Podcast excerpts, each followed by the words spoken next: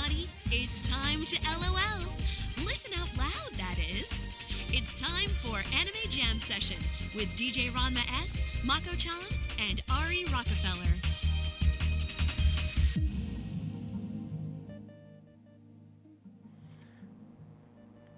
Hey everyone, welcome to Anime Jam Session, episode number 312. We are that podcast that talks about anime, games, conventions, the fandom, geek stuff, and everything in between. I'm DJ Ranma S, I'm Ari Rockefeller. And I am Mako-chan. and it looks like I might have to re- redo the Skype computer yet again. Yeah, it seems- Shitting all over you. Not really. Um, it was some type. I was. I saw some type of error issue with it. So like couple, like think about a month ago, I wiped it, cleaned did a fresh install, but it looks like it did. It just kind of went into recovery mode and and just started from scratch because I found old files floating about. So I have the recovery image. So I'm probably going to go in, reboot it, and wipe and just start from scratch because all I need on here is that Office and some music applications, and that's it. Because it took me like three tries to log in before it would get me to the desktop, so I know something's up. It's being a little fun, little funky, but eh, I don't use it enough where it's like it's dying or anything like that. So thank God for that. Oh man. Um. Let's see now. We are live week of May 30th, 2017, here on the VOG Network. We are here live Tuesday, 9:30 p.m. Eastern, with replays Thursdays at 2 p.m. Eastern. Check out our interactive chat room at live.vognetwork.com. Chat clients such as mIRC, XChat, Chatzilla can use irc.gamesurge.net. The chat room is VOG, V-O-G. Or you can head on over to animejamsession.com slash VOG network. And if you head over there, there is a IRC link that tells you about the information to get into the chat room. So if you click on that, you have a default IRC chat client. It'll bring you right in. And check-ins are live, so go ahead and check in and earn some VOG points. If you're listening on the podcast feed, there will be a passphrase somewhere in the episode. When you hear it, head on over to animejamsession.com, put in that passphrase, and earn some awesome VOG points. And Skype just updated on the Skype computer. I'm I'm probably gonna let it be because it's like I don't I don't like it, but eh, it is what it is. All right, let's go ahead and kick things off. Okay, let me pull this up real quick.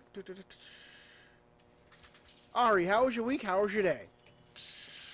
Uh, well, let's see. I uh, I got paid. Actually, I got paid on Saturday afternoon because Monday was a holiday and it throws off the uh, payday schedule at work. Ka-ching. Well, not really. Like I had to send most of it off to cover my rent for this month, Mm-hmm. Which means I'm pretty much, you know, struggling to uh figure out how I'm gonna spend the rest of my money and how I'm gonna pay for Anime Next's room, you know, that sort of thing. You got this. Don't worry about it, man. I mean, I don't really have anything I can hawk or sell that's of any real value. So, you know, it's just, you know, the whole paycheck to paycheck thing, which I hate. And I've been trying to look into getting a, at least a second job somewhere. There is a Mm-hmm. Royal Farms that's opening. Well, a couple Royal Farms that are opening in Jersey. One's like five minute walk from where I live That's not bad. except that on pardon me except that on their website there's no place to actually apply for it like select a state and it's you know delaware maryland Pe- pennsylvania no, nothing for new jersey Well, it might not be registered in the system yet. I would say go put it under Pennsylvania. I mean Delaware. See if if it comes up or something like that. I don't know. no there was a section to um there's en- enter your zip code and i put in my zip code like sorry there's nothing within you know however the hell many miles of that zip code Is it fully built and ready to go, or Uh, it's an empty lot that used to be in a Walgreens. It just the sign says Royal Farms coming soon. oh, then it's going to be a while. At least two. It's going to be at least maybe two, three months before you see some type of construction where they're starting to take applications. You know. Yeah, but there's a sign that says apply online, so that's what I was going by. Okay. Well, I as I always say, keep trying. You know, Yeah, that's what I'm gonna have Yeah. to do.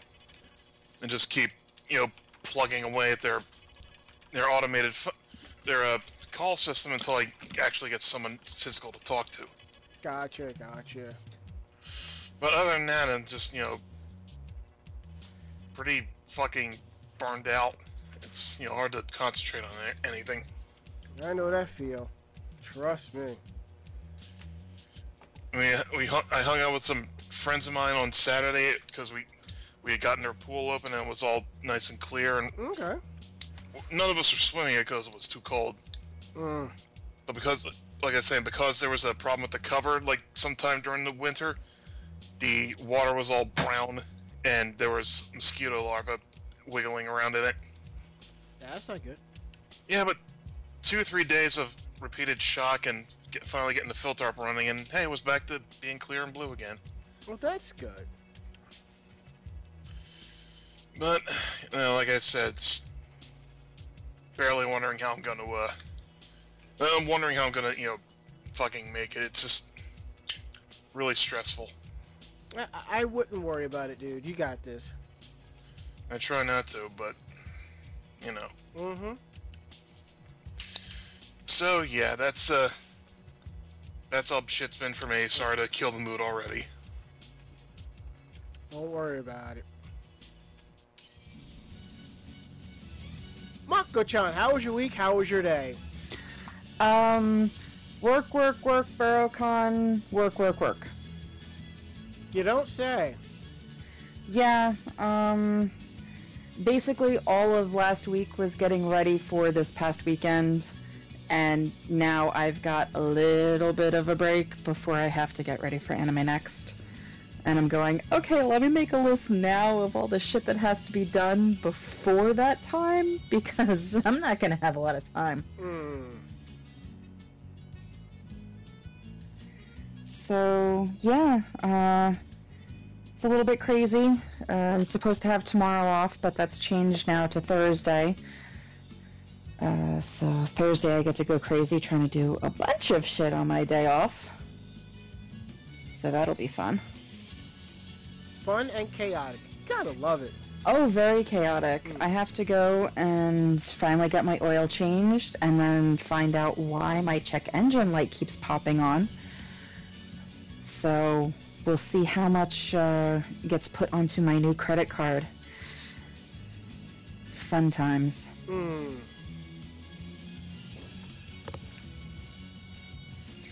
But yeah, that's that's basically it. That's good.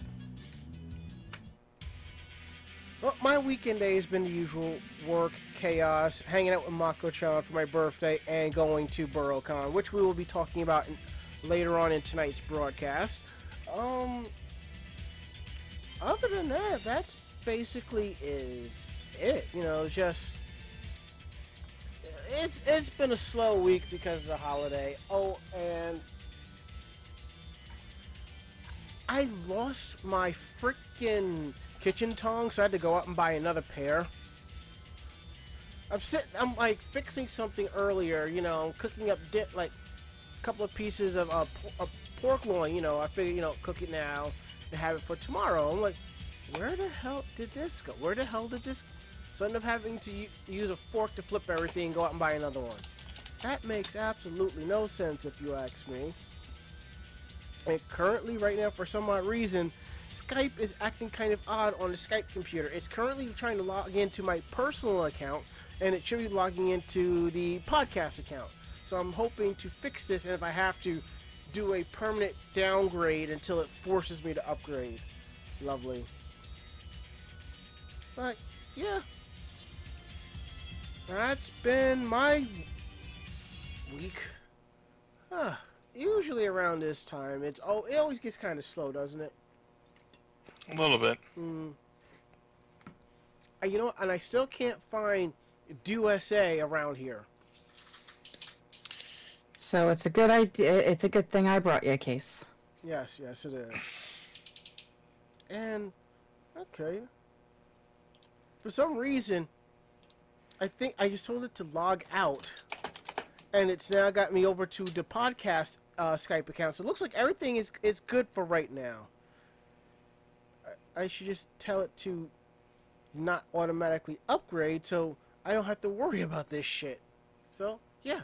Alright, so we're going to go ahead and take our first break. And when we get back, we're going to talk about BurrowCon and we'll tell you about some of the other, uh, some a couple other interesting stories from that we've come across and all that good stuff. So, let me set the settings here. Alright, good. Um, yeah. So, um, we will be back.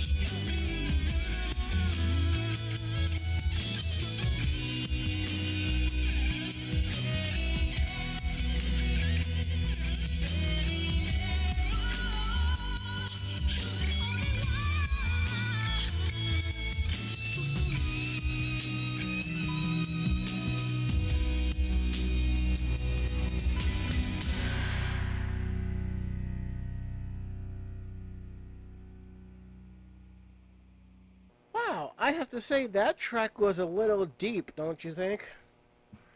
Yeah, just a little. Just a scotch. A bit. Yeah. All right. So, mm. so now me and Mako, we're going to talk about BoroCon. It's a n- quote unquote new convention, but it's not new in general from what I have been told. This is their fourth year. let's say traveling convention of sorts, and this is their first year here in New York City. We didn't go all four days, but I did two and a half days. Mako did two days. So it was interesting to say the least. Wouldn't you agree? Uh, yeah, interesting works. Yeah. Um. Now, I had planned to get up there Friday about 12, 1 o'clock, and I figured it'd be an ample amount of people going up there, so I can get some great pictures and some cosplay photos and so forth.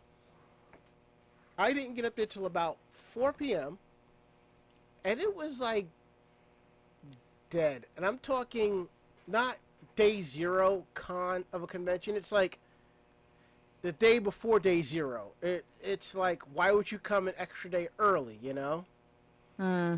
So they were they were vendors still setting up in the dealers hall, which I kind of get, but I'm thinking, you know, if that's if Friday is day one, you should be set up already, ready to go, you know. But, eh. and it was set up where you walked over. There was the booth for your tickets. It was, you know, basically ticket area. Then you walked down the road and you had the little theater where they had a lot of the big events and panels, which is cool.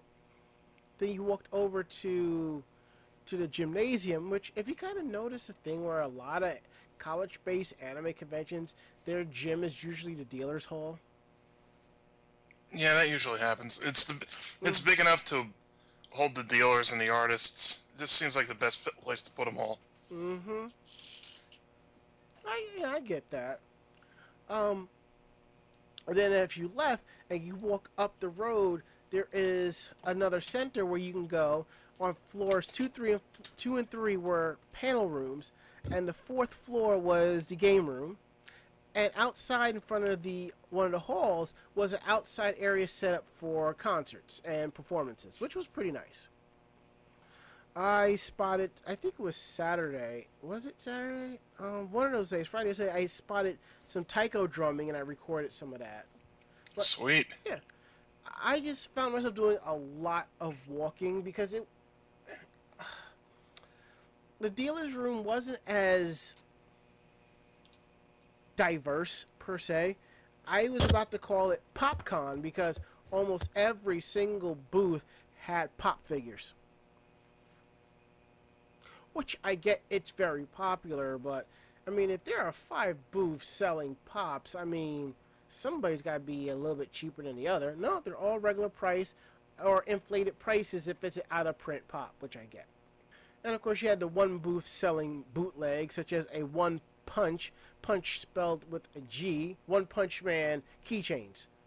So So, so they were bootlegged. yeah, you gotta understand. A lot of conventions will crack down on bootleggers. Now, if the con is more of a Gen Con slash Comic Con, you will find bootlegs up the wazoo, because it, it's money. They're, they're not going to check. I mean, hell, one year at New York Comic Con, I'm walking past a booth. They had like all the Sopranos on DVD for like 20 bucks, and these were just either these were DVD copies or just DVD rips.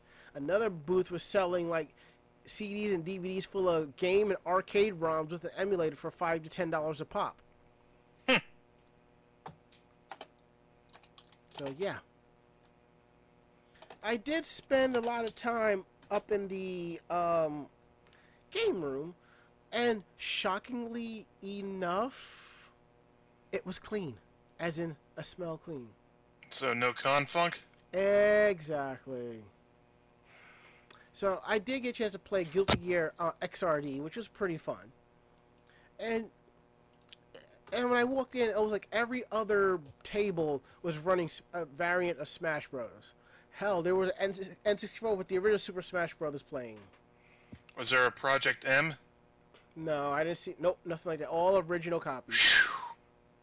Well, Can you briefly explain the issue with Project M? Basically, it's a hack of Super Smash Bros. Brawl that turns the game into Super Smash Bros. Melee. Ah. It's like you know, yep, yeah, but yeah, Brawl has its issues, and, but Melee isn't exactly perfect. But you know, it's just a gigantic pain in the ass to sit through. Ugh, pardon me. So anyway, uh, go on. All right, so I left the game room and went downstairs, you know, to walk around and took take some more pictures, and I couldn't run into the person that I was going to do it, you know, so I could speak to for interviews. But that's a story for slightly for a different time. Um, so it was like kind of getting a little bit quiet down and stuff like that, and I figured, you know, I would go back up to the game room because looks like, according to the way the schedule was, it was everything was dying down about by like nine ish. No, they shut the game room early. So I'm like, wow. So I just said, screw it.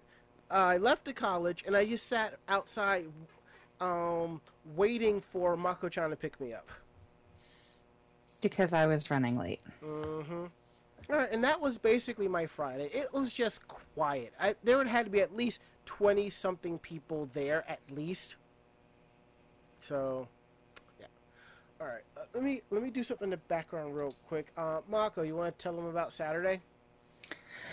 Uh, sure. So, um, damn, what the fuck did we do Saturday? Oh wow. uh, seriously, I, it's after the events on Sunday. Uh, Saturday became kind of a blur. hmm Uh, so let me see. Um, let me open up the freaking schedule thing. Yeah, and one thing I give them props for, they had an app. It wasn't the most effective app in the world, but they had one. Uh, yeah, when they actually um had it updated correctly. They weren't using Guidebook; it was their own, you know, personal app. it was, I would say is a third party app because because the price that guidebook charges there are other companies coming up you know that are doing their own like sketch has their own um, i don't know who runs the one for anime matsuri i know that is sketch that's their own and sometimes you'll find it as the name of the, uh, the con as the app in the app stores Uh, yeah, so we ended up getting there on Saturday a little bit later than we wanted to. Uh, mainly because that driving traffic was a bitch. Uh, ended up walking around a little bit, did a small little tour of what was there for the dealer's hall. Uh, saw basically the uh, little bit of a layout. Went to one panel that was for posing that I guess somebody was uh, a little bit more interested in their photography than in the posing. So you had one talking about their photography and the other actually talking about the posing, which uh, should have just been posing anyway. Uh, from there, went to Oh, the women in voice acting panel, and uh, basically, uh, I feel sorry for Sarah Natochenny, yeah who is the voice of S. S. Ash Ketchum. wow yeah. Um, well, she was there, but she was the only one that, uh, I guess because the other three ladies in the panel knew each other and were friends, she was kind of on the outskirts of their talking. Uh, so And- she was the odd one out. Yeah, she, I mean, the whole weekend when all of these people got together, she's like, "Oh yeah, you know, I'm Ash," and everybody else is like, "Oh yeah, well, I've done this and this and this and this and this," and it's all more American cartoon or you know, adult centric anime. Uh, so she was basically um, very quiet and had to kind of fight to be heard. But the woman in voice acting was Sarah um, Grey DeLisle, who I was excited to see because that is my Mandy from The Grim Adventures of Billy and Mandy. Yeah. Um, Mary That's, McGlynn. that's another name for Great Lyle, right? Yeah. Yeah. I remember her. As, Her- I'll her- always think of her as Azula. Yeah, she's got like three or four different last names depending on when she did the voice acting and who she was married to at the time. Um, Mary McGlynn, who uh, everybody knows as the Major, Yep. and Cree Summer, who is the voice of everybody's childhood. Yes. And if you know, if you're part of my generation, you know her from a different world. Yes, but she was voice acting before that. She was voice True. acting when she was 11. Because she is uh, Penny from Inspector Gadget. And see, I didn't even know that until recently. Mm-hmm. Yeah, And she neither started. did I. Yeah, she's been Penny for basically since forever. She was uh, the first one. So, uh, yeah, basically, uh, the four of them had a very interesting conversation. Um, I include Sarah in that because she was trying to inject herself in where she could. But again, you have uh, three ladies who have basically been working together for years and years and years. So it's kind of difficult to uh, get in that conversation. But that panel was really fun. Uh, spoke about basically the uh, what they have been doing and all of that. So that was kind of fun. Um, from there, we ended up going and walking around a little bit more. Uh, think we visited the game room for a little while Mm-hmm. And uh, then got ready for the cosplay contest. um, strictly cosplay, no masquerade. It was all walk-ons. Uh, they had it scheduled between 7.30 and 9 and by 8 o'clock everybody was leaving so that tells you just how quickly and how few people had actually entered Mm. But uh, You could say it's a monument to their efficiency. no there were just I, I think tops there were maybe 15 people Huh. but the costumes were really really good um i very much enjoyed them and i very much enjoyed how quickly it was because i hate sitting for long masquerades Same. I- I'm still, I still kind of cringe from hearing that horror story that Anime North had a masquerade going for six hours. yeah that's, that's Six hours? yeah Yeah. That's utterly ridiculous. Um, yeah, and that was that was basically Saturday. Oh yeah, one thing I forgot to mention about Friday. Um, I went into this panel about I think about cosplay 101, which turned into cosplay 101 and cosplay and social media, which is a variety, which is it started as like six of us just just talking about cosplay in general parts. You know how you know making stuff, commissions and stuff like that. You know that was pretty cool. That's why I think I spent like a good hour. So, but on Saturday, the pose like Mako-chan mentioned earlier, the posing panel, which turned into this one photographer going more off the rails about you know proper photography and lighting and so forth, and what did she say that kind of really grinded my gears? Oh right, she said something. She said something along the lines of you know about how your cosplay needs to fit you because she she gave an example of how uh, one cosplay shoot that she did, and she said the cosplayer's outfit was too big for her, and she had trouble getting good shots. And I'm thinking in the back of my mind, well, maybe that's a you problem. Because my thing is, maybe it maybe in the source material the costume the outfit's supposed to look bigger. Maybe the cosplayer lost weight. We don't know. That's not our call. That's not our play. So you know that that's it and that's that. My issue with that was she said the cosplay was too big and that she had difficulty getting a good, you know, a good pose out of it.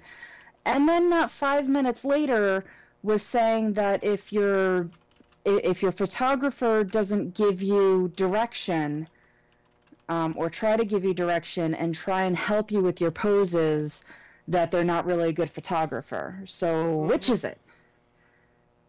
either she's not really a good photographer because she didn't give input to this cosplayer and couldn't get a good photo or you know what what Exactly.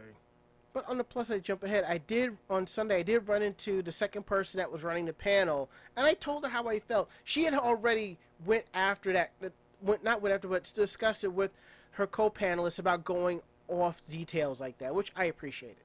Now back to Saturday. Um, after that, I did run into a couple of people, and we talked, and I decided to go hit up a photographer's panel. You know, panel about photography and so forth.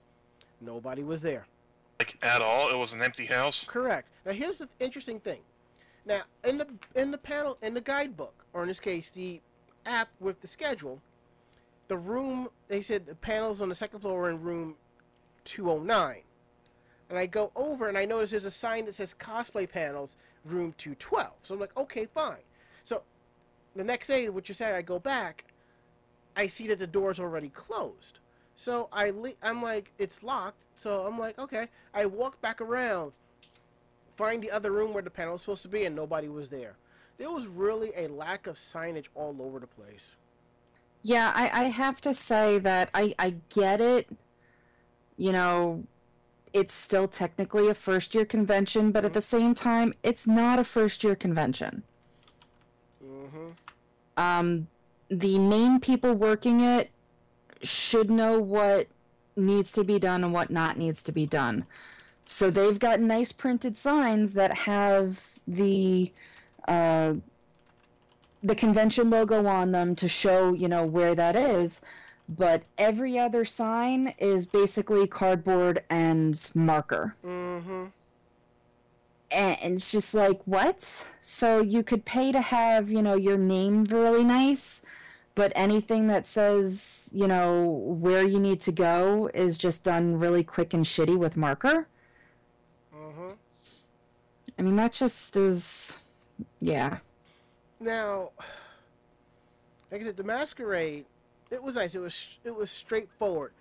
They had some music playing. You walked out, showed off your cosplay, and that was it. And the judges knocked it out. The uh, the judging within 10, 15 minutes. The judges were Monica Lee, Riddle, and this this other cosplayer. I cannot remember his name to save my own life, but they were your judges. And Mikomi Chan, lo- local popular cosplayer, was the MC of the event. Um, and then after that, I what did we do? We kind of walked around for a bit and then we left. uh yeah i mean once the uh cosplay contest was over that was basically it for the convention Yeah. they were just starting to pack everything up the only thing open at that point was the dealer's hall so we basically left at that Mm-hmm. We did leave and met up with a friend of ours and got pizza and came back though. Yeah, Yeah, yeah, it that was was fun. during the day. Yeah. Get lunch Mhm. or a late lunch, I should Mhm. say. Yeah. And then let's roll around to Sunday. Sunday, Sunday, Sunday, Sunday. Sunday was amazing. I got to Oh, fangirl yes. so badly, and it was great. Do you feel do you feel ba- happy about yourself? Do you feel good? I I basically um I went there wanting a picture of myself dressed as Mandy with Grey, which I got on on Saturday. Yep. And I left with two extra pictures and being able to have a conversation about, you know, amazing things with an amazing person. You want to go into details about who the amazing person was? Yeah, but let's get to that. Okay. So yeah, because I'm trying I'm trying to pull up a clip that's going that's going to play well. Uh, okay. So one of the things that we did was we went to the voice actor Q and A because it was something cool. Here's one thing about the voice actor Q and A: you get to hear like real inside stories between various voice actors, stories about what it's like being a voice actor, stu- like working in the booth and so forth. Because Mary McGlynn is now, and like I, I believe also Steve Blum, they're also doing direct, they're directors as well. Uh, Steve uh, Steve Blum is still doing mostly voices. Mary is doing mostly directing and uh, that kind of booth work now. Okay. All right. Um. So you know, there was people asking various questions, and now I'm just standing there, like you know, taking pictures, trying you know to get some good shots, you know, because the lighting there was a little. Was Well, no, we have to we have to start where this is starting from. Okay. All right. In, in the women's in, the women of voice acting panel on Saturday, Mm-hmm. um, there was a conversation about where the ladies originally came from. Uh, Mary is a Jersey girl. And, you know, basically said, you know, yeah, I'm from Jersey, and was asking if anybody else was from Jersey, that kind of thing. That got Ranma started Yep. on what it would be like and what it would sound like if the major had a Jersey accent. Hold on. Oh my god. So during the voice actor panel, Mm-hmm. he went ahead and asked her that. Yes. Yes, I did. And How did she react? Um, amazingly, and Ranma just has to get the clip ready. Yeah, for some reason, the, I'm, the program I'm using is, is sending it out through the wrong output. So, I am trying to, I'm trying to set up set up this way, set as default device. All right, I'm going to send it through this application and see if it will play, which it should.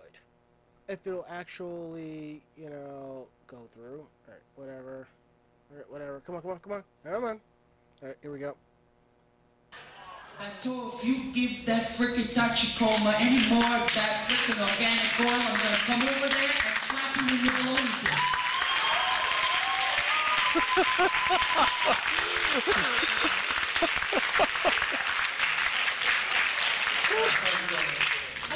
Bada bing, bada boom.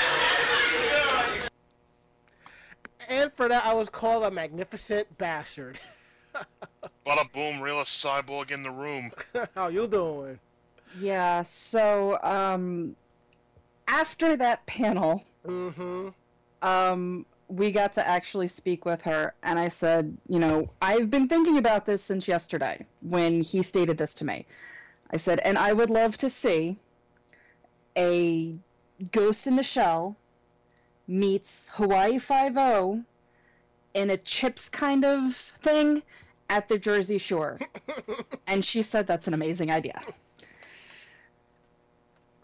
And now the theme for Chips is running through my head.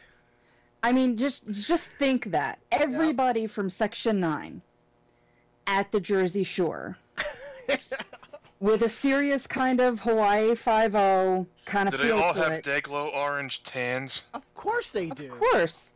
So okay, you so got it's you, taking place in Seaside Heights then. yeah. so I mean, you've got the you know the serious kind of es- espionage and bullshit that you get from Hawaii Five O with Chips humor, because you have to have kind of a Chips Baywatch humor at the Jersey Shore. Well, I'll say this: since I am a fan of the new Hawaii Five O, that humor is actually there. Oh, I know. I've watched a couple of the episodes. It's there, but I'm thinking, Yeah. Mm-hmm. you know, kind of over the topish, which you would get with chips. But yeah. Um yeah, so yeah. Um so I started out Sunday going to Cree Summer um her uh Q&A and then after that was uh, Stephen Blum's Q and A, which went into the voice actor Q and A, which basically had just about every guest that was at the convention. So it got very long with some of the questions, but it was freaking hilarious. Mm-hmm. And then after that was uh, Jess Harnell's uh, Q and A, Yep. and let me just say, when you look at Jess, you're basically getting that. It's just it, it's that that's all I can really say. When you look at him and you see him and you think what the fuck is he to, you know, act like? That's exactly what he's going to act like. Mm-hmm. he is like the most sober rocker that you will ever meet. Because he said he's never drank and he's never done drugs. Yeah, never smoked, never drank, never done drugs, but he has other vices. Yeah. And And their names are Bambi and Candy and yeah. but yeah, so uh Ranma was talking to him uh during the regular Q&A about uh rock sugar. Rock Sugar, which, you know, he was so excited about because Rock Sugar does not get as much love as Rock Sugar should get. Exactly. So once his Q&A was done and we kind of, you know, walked out and we were going to go and walk around a little bit more, there are just about every voice actor from that panel just standing there. Just chilling. They're, they're, talking with their handlers. I guess they were making plans for food or something. Because I know Jess said he had a, a Broadway pl- play to go to, you know? Yeah, he's he was going to see Charlie and the Chocolate Factory, um, mainly because, and now I have to watch this god awful remake, the Tom and Jerry Go to Charlie and the Chocolate Factory movie. Yeah. I now have to watch this because What- Jess is three voices in it. Yup. Hold on, what? Yes, they are doing a complete remake, almost completely word for word from the original Charlie and the Chocolate Factory movie, and putting Tom and Jerry into it. Yeah, it. I posted a I Uh, post I posted a link to I posted a link to this Mm-hmm. the, to the trailer to this like weeks ago. So yeah, so he was going to see that mainly because you know he had just done the voicing for the movie. Um, but we were speaking with Mary about the whole uh, Ghost in the Shell thing, and then I went over to Jess and I said, "I have to show you my favorite keychain," and he said, "Sure." And he's he's extremely personal. I have to say that um, the best thing about this convention is because it was so small Yep. you really got to talk to these voice actors. Um, there was basically nobody in the lines to get autographs and all of that, and they were just there. So as long as you weren't a jackass, Exactly. they were, you know, they had no issue with chit chatting with you. So I had to show him my favorite keychain, and my favorite keychain is a rock sugar keychain. He went freaking ballistic. He was trying to pull people to show them that I had this freaking keychain. Yup. Um, and then we had a conversation about Rock Sugar and about the new album and all of that. So that was kind of awesome. And then all of a sudden, this tall ass black man is jumping on Jess's back. I forget his name, but he's the voice of It's Cyborg. Khary Payton. Yeah. yeah. Okay. And, you know, if you're a voice actor fan, you'll know him as Cyborg from Teen Titans. Booyah! Um, he's Wasabi on Big Hero 6, this, the cartoon series. He's on Young Justice. He's done a shit ton of voice acting. He's also King Ezekiel. So if you watch The Walking Dead, here is King Ezekiel jumping on a tall rocker guy's back. and it was just amazing. Um, so yeah, I mean, basically, because it was so small, you got to see all of these people that know each other so well, just playing with each other and chit chatting, and it was just amazing. And my little fangirly heart was all aflutter. Yay! Yay! Now, one thing is, I got lucky was to, I got just asked Cree Summer a question, and I asked her what was her, not her, if not her favorite one, for most memorable moments from a different world. And she told me one of her favorite moments was when she got when she met Lena Horne, and she got a chance to hang out with Lena Horne. And pretty much said this: the woman swears like a sailor and smokes like a chimney. And um, and I have to say, not a lot of people know this, but a different world was part of the reason I decided to go to college because I enjoyed the show, and I, you know, when you watch those TV shows where the characters go off to college, it, it kind of gives you an insight of what college life is going to be. And I watched a lot. I don't know, but with a different world, it just felt different. It was part of my reason why I decided to go to college. So, and I told her that, and, and she liked it. I thought, you know, I, that was my thing, you know. Yeah, and then at the Steve Blum panel, um, he got to talking about uh, a certain um, Megas XLR show. Oh, I yeah. Ari needs to hear this. Wait, which episode was it? Not an episode. He does voice like he did a voice in it. Yeah, he was Um, Jamie. Yeah, he got to talking about why it will never come back. Oh no. Um, and I looked on the Wikipedia, and it is on the Wikipedia, so this is a true story, and you know he's not breaking any rules by telling it. Um, basically, at the time that the show was on Cartoon Network, um, Cartoon Network wasn't doing very well. Um, so Cartoon Network said, you know, I guess, you know, to the tax people, you know, we have certain shows, we're not doing well, we need, you know, kind of a bailout kind of thing. Here, we'll give you this. And basically put into writing with the IRS that if they basically gave them this show, meaning nothing could be done with it, they can't use the characters, they can't use the name, they can never do anything with this show again, they will get a tax write off and that is what they did. Not realizing just how popular the show was becoming. So, when Cartoon Network was no longer able to do anything with it, um, and fans went ballistic that they did not have it, uh, Titmouse, who was the animator, tried to basically see what they could do to get it back and put it on either a different network or whatever they're the ones that found out that Cartoon Network basically, you know, gave all rights to this show to the IRS for a tax write off, and that is why nothing can ever be done with this show. It can never come back. That is depressing as fuck. I Yes. know, but on the plus side, it ain't hard to get the episodes if you know where to look. Mm-hmm. Oh no, I, I completely agree. I you know, I wish there were more episodes because it was an amazing show.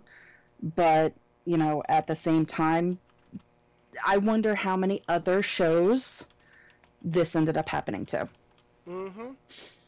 that we never hear about because these companies don't want to talk about, but said, here, you know, if you give us a tax write off, here's this show. You can now have, you know, sole ownership of it. We can never do anything with it again. So, yeah. I thought that was interesting because it's just a very tiny blurb on the Wikipedia. And, you know, he's talking about it, and it's the first I'd actually heard about it. So, yeah, all of you people that are fans, unfortunately, it will never come to fruition. Wow. I, I, I mean, I- No, and yeah. it's sad. It's mm-hmm. extremely sad that a network can basically bypass the animators and all of that and say, here. well, it's probably something in the contract where you know they had the you know the final say on what happens. You know, Probably, but at the same time, it's shitty.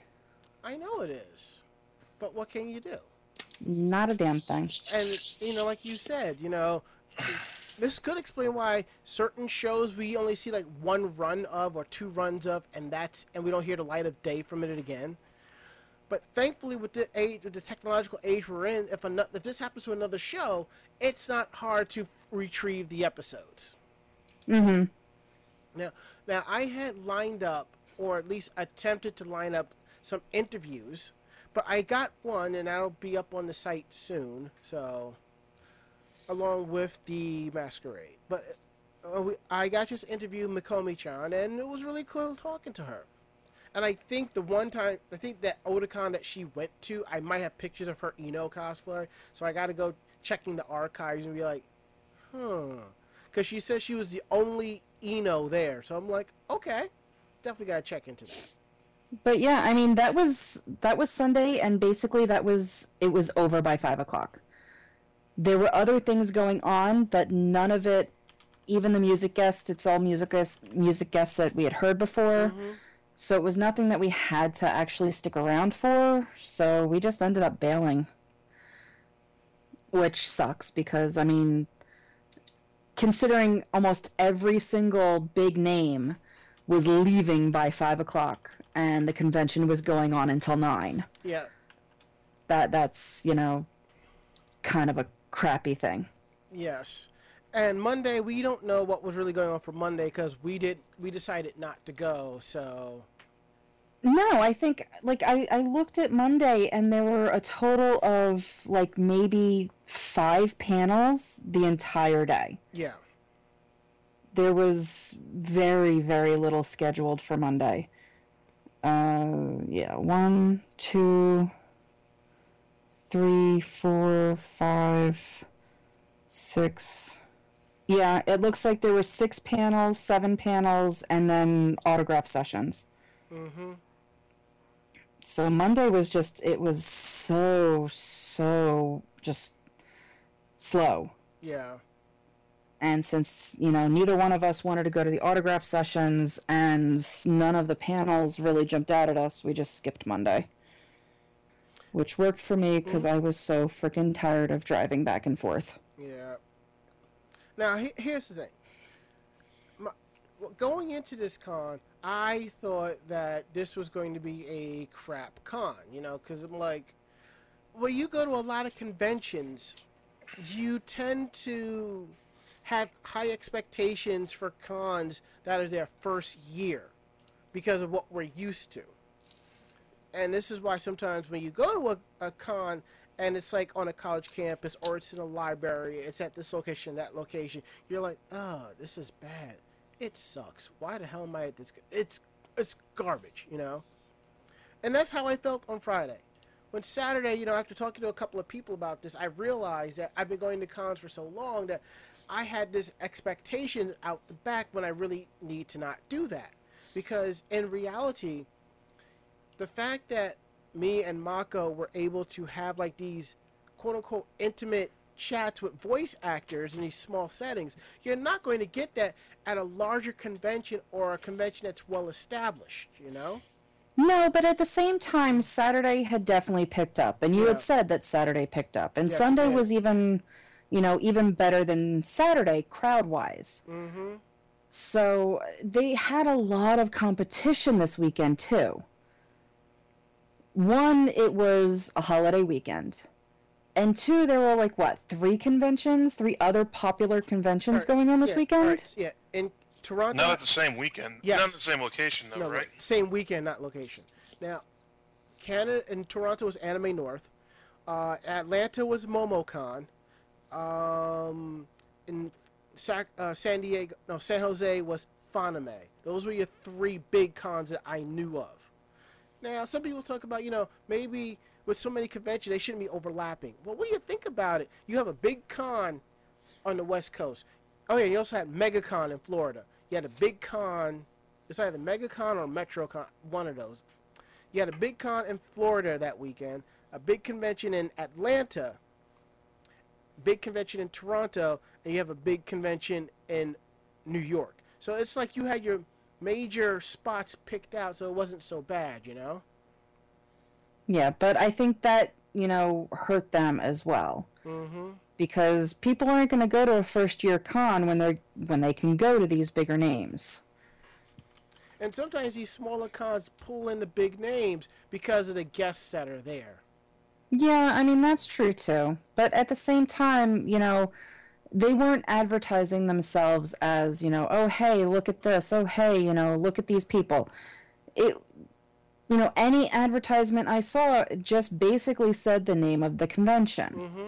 It didn't, you know, say who was going to be there. It didn't say where it was going to be. And not for nothing, location kind of sucked. I mean, if you you had to travel into it, there's nothing really around so that you could, you know, take mass transit and walk Yeah. So, I mean, location for what they were trying to do was kind of crappy. Mm-hmm. But, you know, at the same time, I luck out, I have a car, I can drive to it. Yeah. It's not that bad. It's one thing where if you could just take the subway and then walk a couple of blocks to the location, sort of like with with uh, Castle Point, you could take the PATH train over and walk like three, four blocks, or take a bus over, or you could take the bus from Port Authority and walk two, three blocks. Either or, that's kind that's convenient when you think about it. Or if the con was at the Javits Center, where all you have to do is take the subway over to the seven train to the last stop and walk a half a block. You know. But mm-hmm. when you have a mixture of where you got to take a bus and a train, then that's not so good. But when you think about it, the con was at St. John's University. Maybe for some people who live in the Queens area, all they had to do was take a bus. Mm-hmm. But I don't know. I just think, you know, for a convention in New York City, it's got to be a little bit more feasible to get access to. Like, I understand Manhattan is perfect, but it's expensive. But I remember when they had New York Pony Con at this, at, at, I think it was a Hilton Hotel in, in near downtown Brooklyn, and it was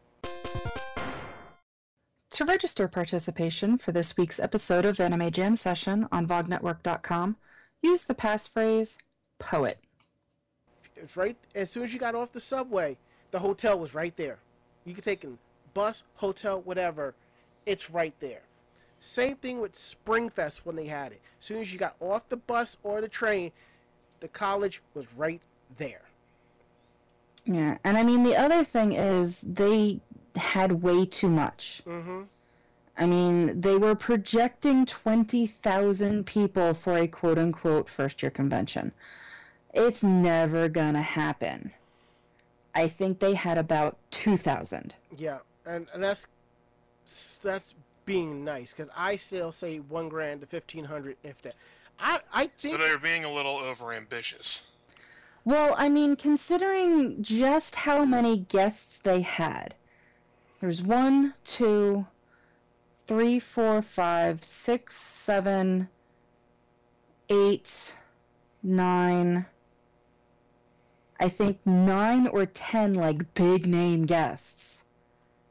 Like, the ones that have done movies and voice acting and, you know, that are starring, like, currently starring in movies kind of thing you know, it was just way, way, way too many people for what they were doing. Mm-hmm. And then their scheduling was so completely off. I mean, the fact that um, Jess's panel ended when it should have began just because all of the guests basically were leaving. Yeah. you know, when you've got stuff like that planned for the guests, you need to take into account, you know, travel time and crap like that for them to get where they're going and where you want them to go. You can't just say, oh, you know, we fucked up and, you know, we're going to cut everything in half. Mm-hmm. You know, that kind of doesn't put a good spin on your brand name. But, you know, at the same time, just with everything else that was there, I mean, I, I know that Ranma said that there was a panel that just nobody showed up to. Mm-hmm. I know that there was another panel that um, I was standing there and hearing people talk about and saying that no, but like there were people waiting for the person that was going to be putting on the panel and they did not show up. Now, here, here's something that I was kind of confused. That had me had me going. They were projecting twenty thousand, but they ran out of one-day badges and were handing out wristbands. They were Yeah, project- I, I don't get that. And there was no way that 20,000 people would have fit in the area that they had allotted for them. Mm-hmm. again, they were projecting 20,000, but sold a 1,000, but they had no press media badges. So me and Mako were walking around with panelist badges. I can't imagine how it would feel for one of those panelists to you know, host their panel. They got everything set up the way they wanted to. They think it's going to be amazing, and then fucking nobody shows up.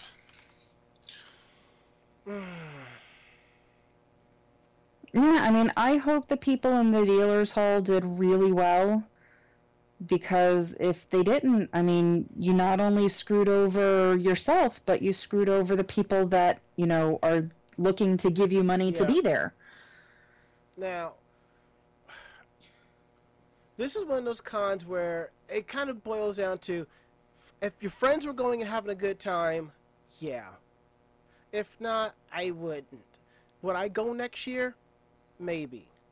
They would have to do a lot of changes. I would I would give this convention a second try. First things first, I really think that instead of it three buildings, they should be able to put it to two buildings. I mean, you I know Well, I mean, it, what I'm what I'm saying is the third building was just the theater, and that's where all the main crap was Right. happening. Yeah, but no, no, no. What I'm saying is, I know a couple of cons have done this where, you know, they would take one section like of the of the like the classrooms, like one whole floor, and open them up, sort of like have like a dealer's hall where you go in and see what they have, sort of like a mall of sorts. You know, So instead of having that, instead of having the one uh, building that had the dealer's hall, the dealer's hall would be in the classrooms themselves. Yeah, like one like second floor would have the dealer's hall, third floor your panels, fourth floor game room. Another thing, they it needs more banners, more signage so you know where everything is. When I go into the DAC hall, I should see a sign telling me panels are these rooms and so forth. On each The rooms floor. them sh- the rooms themselves should have, you know, signage. They did, but it, it said, it, but it was a general sign. But it, Yeah, it was say- like a- like yeah. Anime One or Yeah. something like There that. was no That doesn't s- tell you anything. It should have a sign of a with you know panel room one. This is what you know. This is the schedule for it. and another. Anime One sounds like okay. This is where we're going to be hosting it, y- y- showing anime Mhm. on DVD or whatever. And I really think this con should be a two-day convention, three tops. I, I wouldn't even go to 3 Mhm. Um, just the amount of people that came, um, I would one not do it on a holiday weekend because a lot of the people are driving, and that drive was a bitch. You know, I, I could have taken some of the back roads. It would have taken me twice as long to take the back roads to get from Brooklyn to Queens. But what ha- what should have taken me, you know, 25 30 minutes took me almost an hour because of traffic on the belt. Mm-hmm. And there's always traffic on the belt. Holidays are even worse because it's, you know, every exit that's there is by the beach. True. And I get why they do it on the holidays because yes, people travel, but not everybody does. I mean, on, I, I really because Castle Point got it right. Yes, the convention's on a college campus, but it's I guess it's around spring break, but at the same token, yeah, it's spring break, but not everybody goes away for spring break. So Yeah, I mean, there's just a couple of things that need to be tweaked. Mm-hmm. And one, it doesn't need to be four days. yeah, definitely. because they, they were by monday they were hurting for who was going to do what. And everything was so spaced out they had like four panel rooms and that was it. So it, it was just it was it, yeah.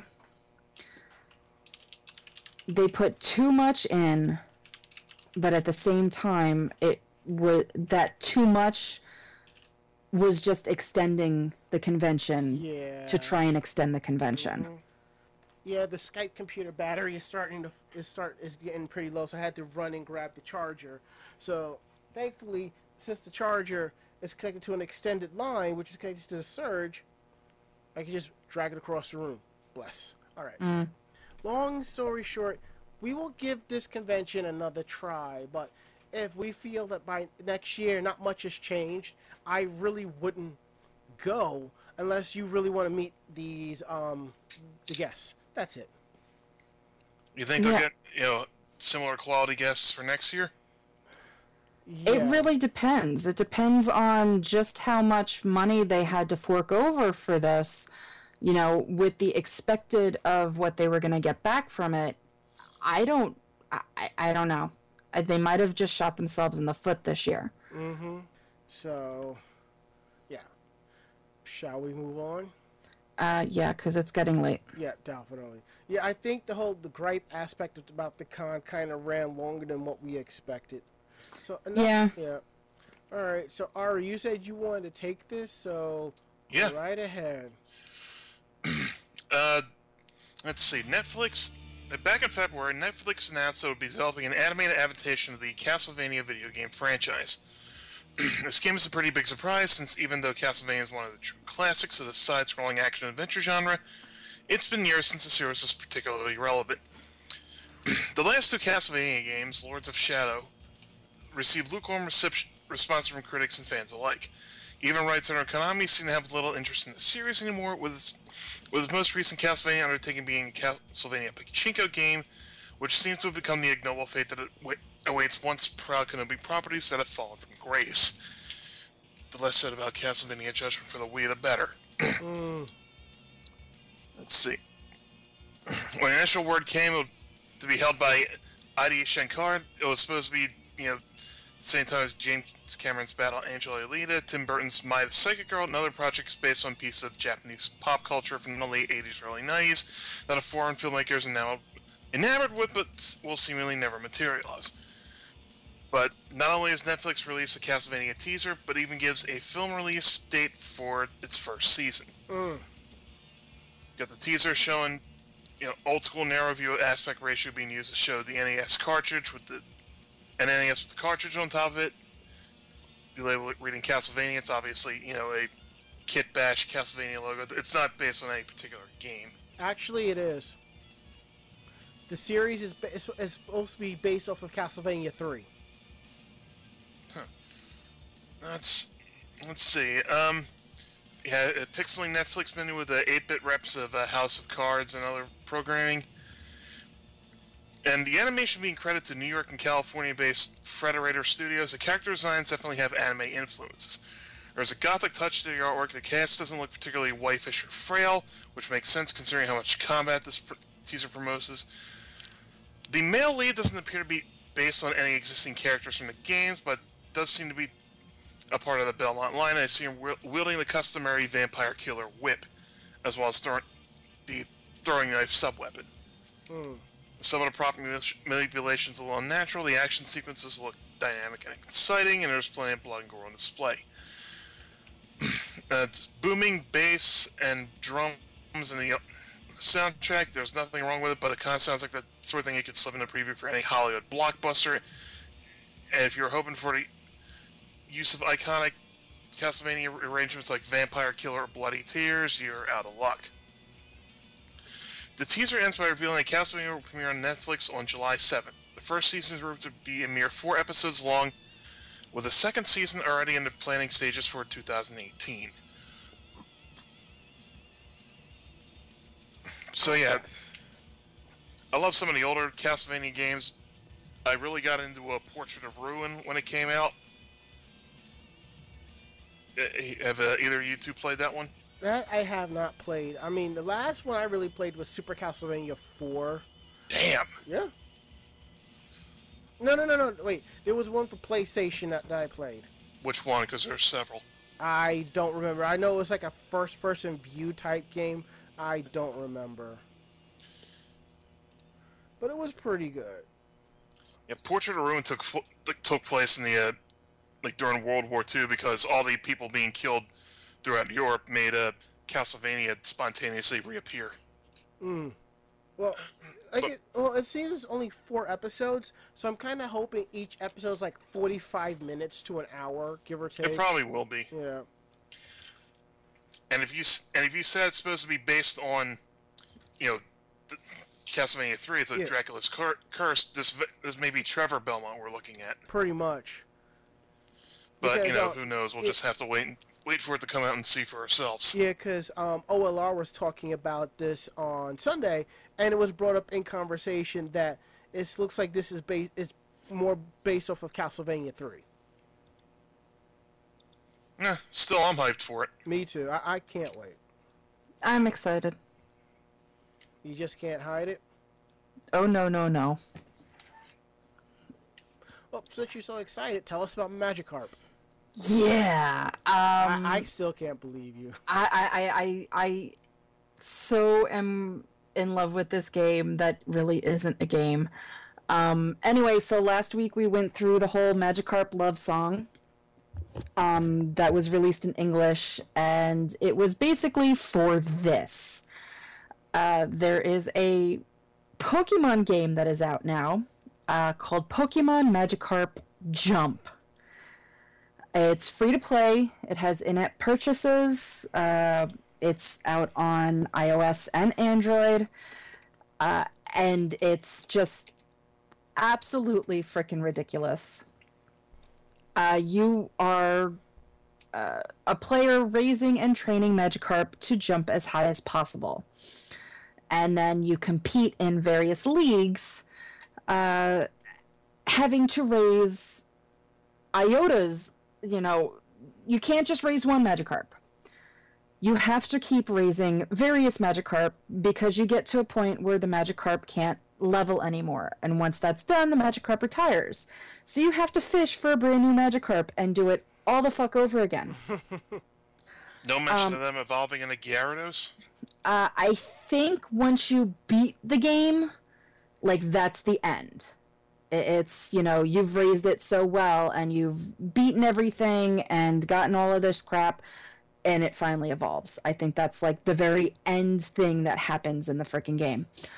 Um, but basically it's it's not even really a game.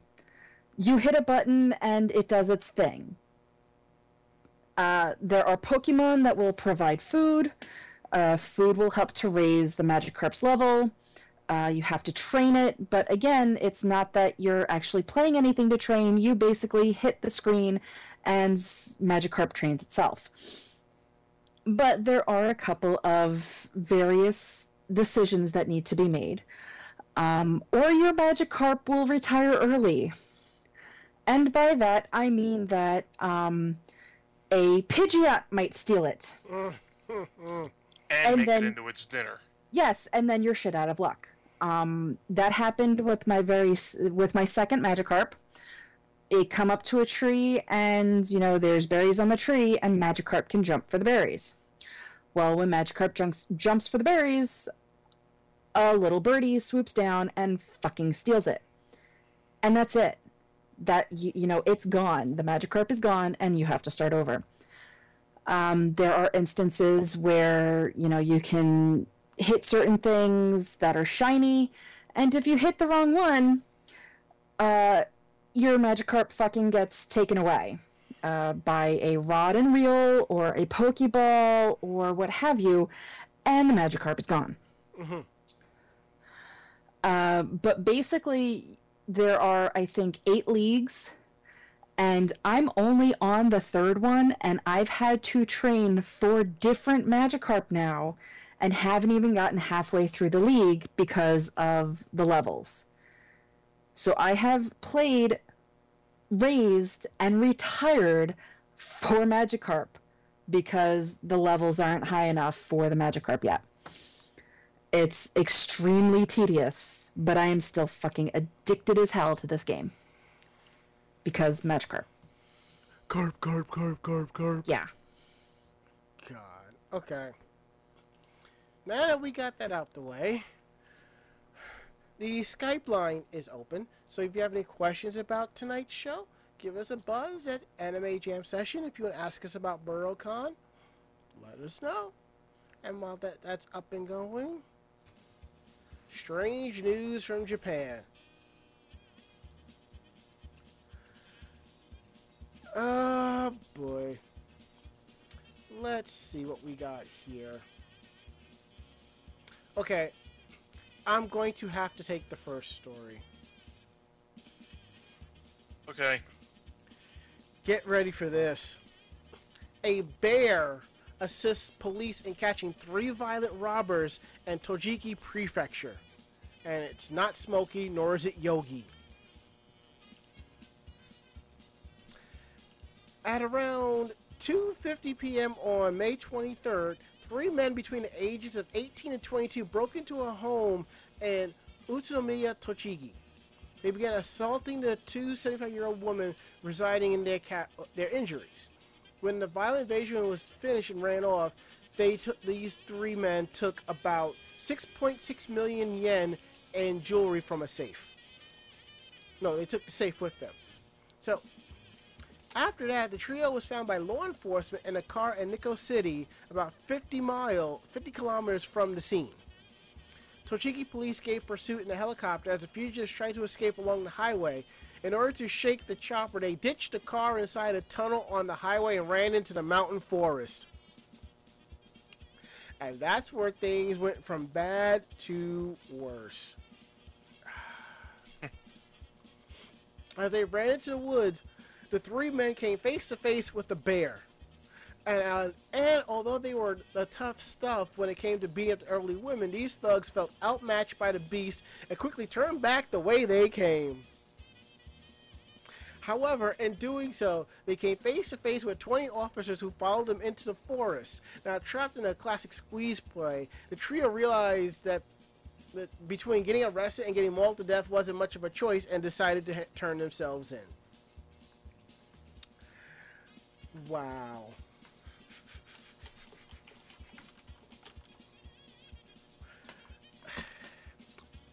You think you're having a bad day, and then you read about a guy who got, you know, chased by a bear like this. Yeah, and because of the the interesting comments, I have to switch tracks now. So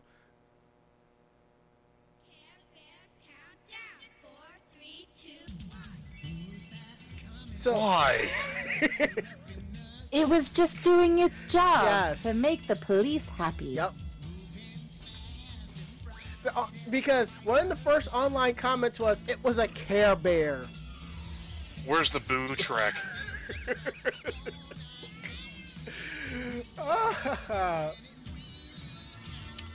And as you can predict, the comments are full of bear puns. Yes. We have this is something out of a manga. I suppose it's better to go to jail than be eaten. It's like a fairy tale: the cops, the robbers, and the bear. That bear deserves a medal or honey. And the police should just let nature run its course. So the three criminals were transferred to the custody of the Utsunomiya police, where they face charges of robbery and assault, which may lead to six years in prison. At least, luckily for them, it'll be Ursing free. How unbearably embarrassing for the criminals, reads one comment. Ursaring used growl. It was super effective. Unbearable.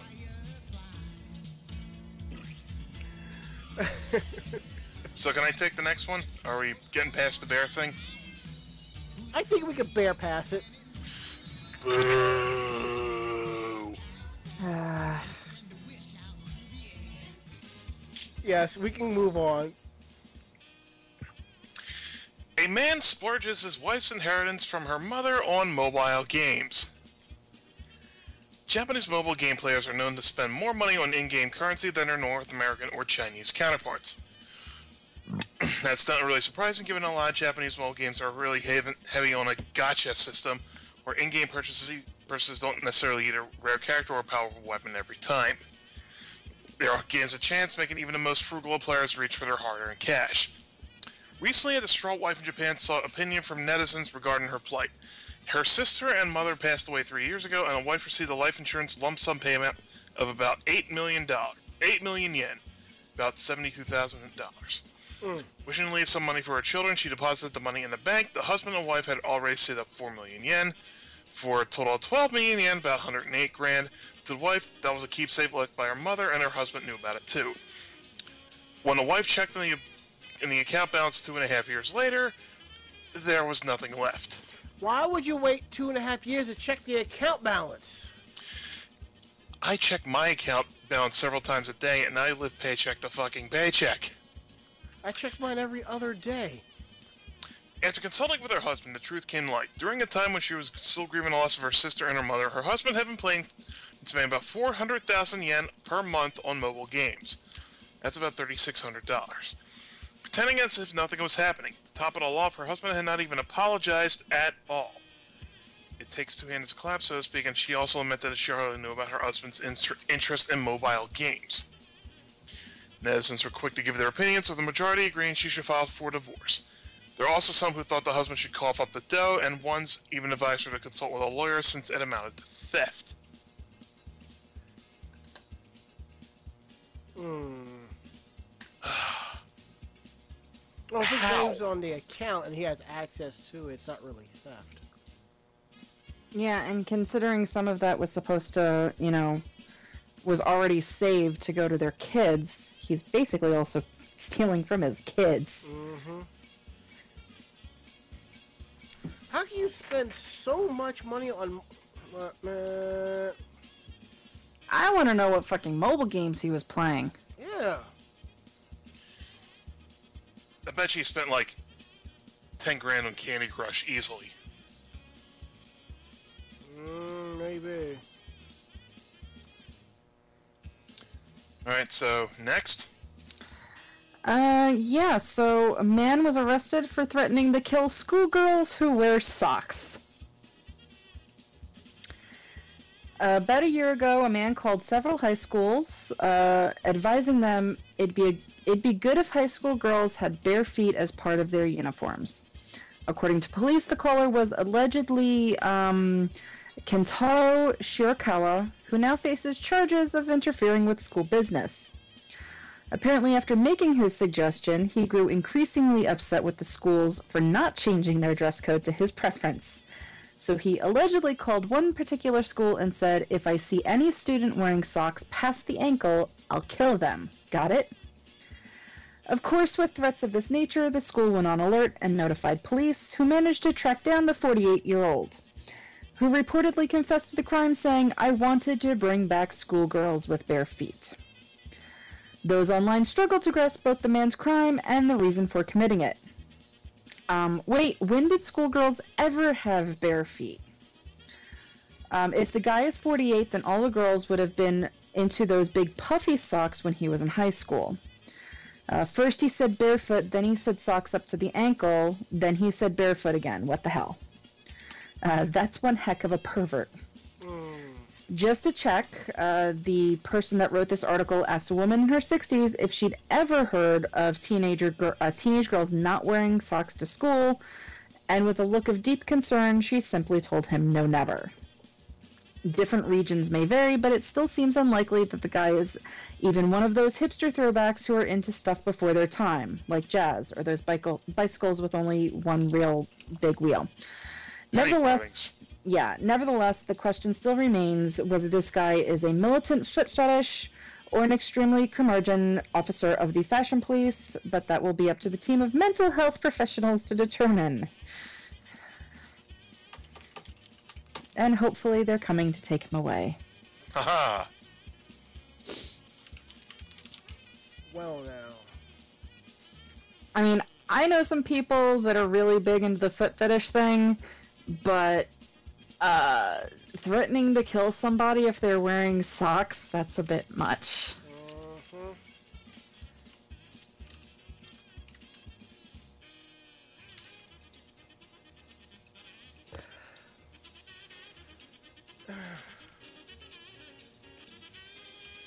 That's all I gotta say is,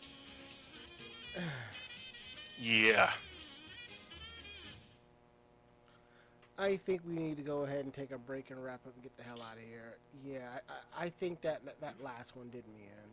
Yep, God damn it, Mako-chan. you're welcome.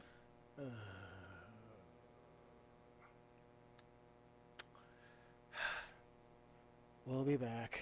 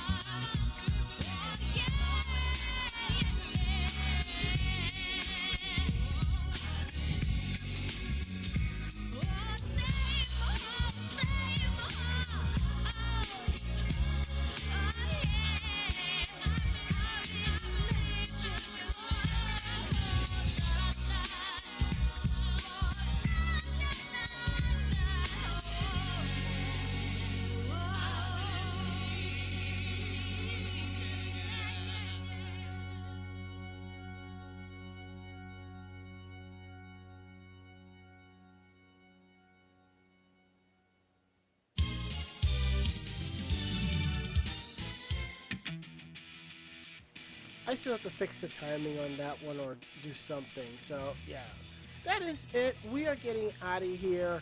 Uh, thank you for listening. Thank you for supporting us. If you have any questions about tonight's show, just grab us, just buzz us at uh, podcast at animejamsession.com.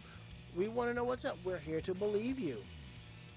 Check out our website at animejamsession.com where we post our convention reports, links to our cosplay and convention videos, our photos, editorials, all that cool stuff. Um, expect a link going up this week where you can check out our Katsucon photos from Wild Spice.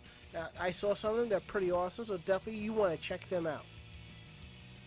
And uh, don't forget, we post our podcast on Fridays, but it may be Thursdays or Wednesdays. We will see. Doing some changes behind the scenes, kind of make it a little bit easier for people to check out the show. Check, and in the meantime, you can check out our website on Podcast Alley, iTunes, Stitcher, Miro, Double Twist, Blubrry, Groove, TuneIn Radio, Google Play, and the VOG Network forums. Um, if you he- if you check out our show on any of those sites, hmm, we want to know what you think. Five star reviews are pretty cool if you like. Thank you if you're being generous.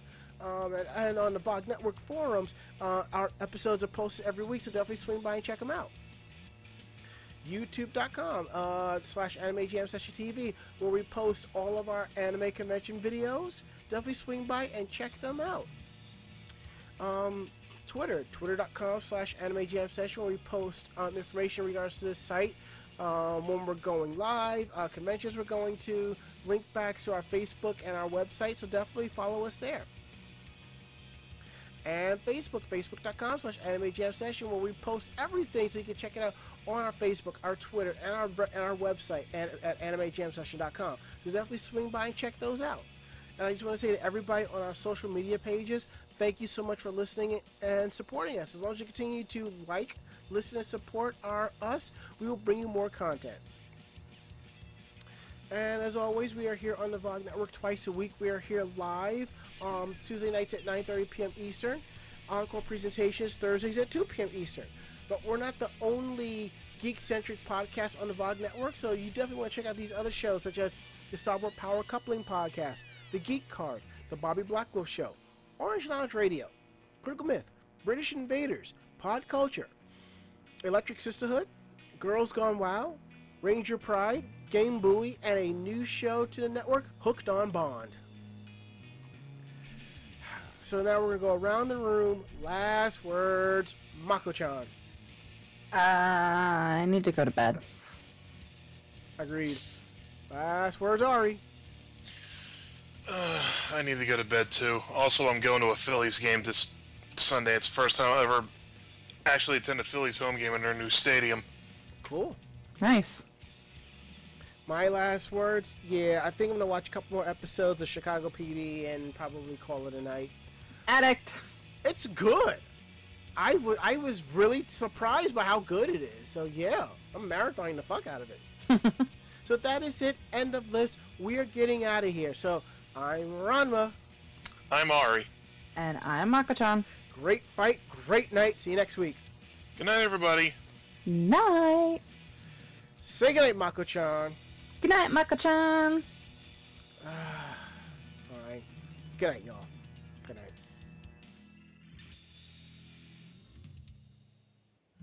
This podcast has been a production of Anime Jam Session and AJS Productions.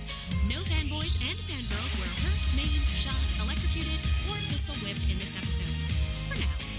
The views, opinions, and thoughts expressed on the show do not reflect the staff or the network as a whole. But we're still right, damn it. For transcripts of this episode, start typing. Check us out at animejamsession.com and vognetwork.com for more information about us and other programming. Jamatane!